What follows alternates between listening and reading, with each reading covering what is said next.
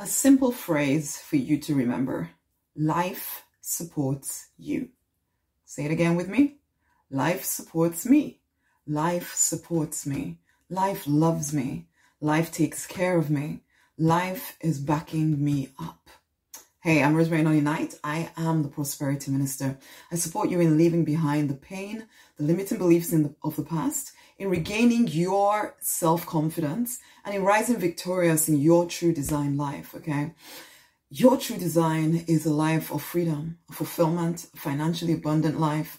It's a love drenched life. So every area of your life working, it is possible. It is possible if you will claim it. Most people settle along the way, ultimately telling themselves that they have no choice. But remember, life supports you. Now, this is the thing. There's a, there's there's a cycle that life goes through. You create something. It's like you you maybe you created a degree. You finished your you finished college, university. You got your degree. You created it. You persisted, like me. I persisted in being a pharmacist for a season. And then we, the, the, the, cycle of life goes through a destruction phase. For me, definitely, I knew that I didn't want to be a pharmacist for the rest of my life, but I thought I had to be a pharmacist for the rest of my life. And so I stayed in that destruction phase for way too long until I got, went bankrupt, got depressed, finally realized actually life is trying to get me the things that I said that I wanted, and maybe I need to let go. that maybe the, one of the reasons why I'm in so much pain is because I'm holding on to things that I don't even want any longer, but because I think that it's the only way, I'm not, I'm not allowing life to expand and life must expand. There is no, I mean, yes, you see some people who just, they've been living the same day for the last 20, 30, 40 years. I really don't know how they do it. There's a part of me that thinks they must be unhappy inside. But most people try to pretend that they're okay with that.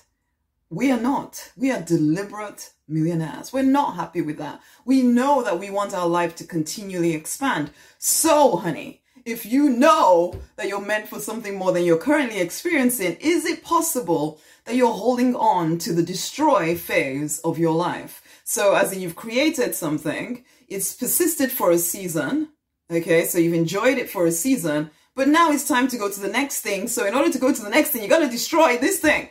and I know that sounds quite drastic. Oh my gosh, destroy things. And that's why you're holding on. And there's a part of you, especially as we get to adulthood, we have all these responsibilities, children, families, everybody have expectations of us, even we get comfortably in our comfort zones. The whole concept of letting go of something that at least, at least it's okay, it is scary. I get it.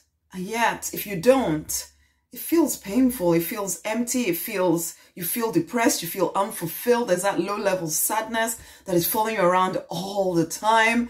And you know, you could look at your life and because people could have looked at my life when I was a pharmacist and said, what is the issue, Rosemary? You have everything. What is it?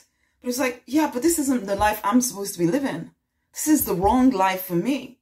So it was time, but you know, it took me a while to finally realize, okay, I have to let go of the old in order for me to create and create space for something new. Same goes with you. Create, persist, destroy. That is the cycle of life. Will you allow that to happen in your life? The thing is, do you trust yourself to be able to move to the next level? Do you trust that the divine will support you in moving to the next level? Do you trust the guidance that you get inside of your heart? Those intuitive nudges, do you trust them? That is a big problem. So that's why you're holding on to something you probably don't even want anymore. I see people in relationships that they're not even happy with anymore. And yeah, you can tell yourself, oh, you know, I made a vow and this and that and the other. But come on. At some point, you need to recognize that something needs to shift something, even if you don't leave that relationship, the, some, the way you're doing the relationship needs to be destroyed and you start again in a better way. Basically, it's like every single day I'm choosing my husband again. I'm choosing to be in this relationship again. It isn't the same relationship it was 20 years ago when we got married. It's different today because today I chose again. And, and that has to be every area of your life. Don't be holding on when you need to let go so that the next thing can come and then you be complaining about the fact that life isn't great. Yeah, because you don't want to let it go. so let it go so that you can create the new. Okay? But if you're finding that you're, you can't trust that the new is going to come nicely, that your best is yet to come, then it's time to rebuild that confidence. It's time to rebuild that self assuredness that everything is always working out for my good and my best is yet to come. It's time to wake up. I exhort you strongly go and get the Deliberate Millionaire's Confidence book. Let's start removing those things that keep you bound in a life that it doesn't suit you anymore. Come on now. Get the book. There's a link around this video somewhere. It'll tell you where to get the book. Go and get the confidence book, okay? And share this video with somebody else.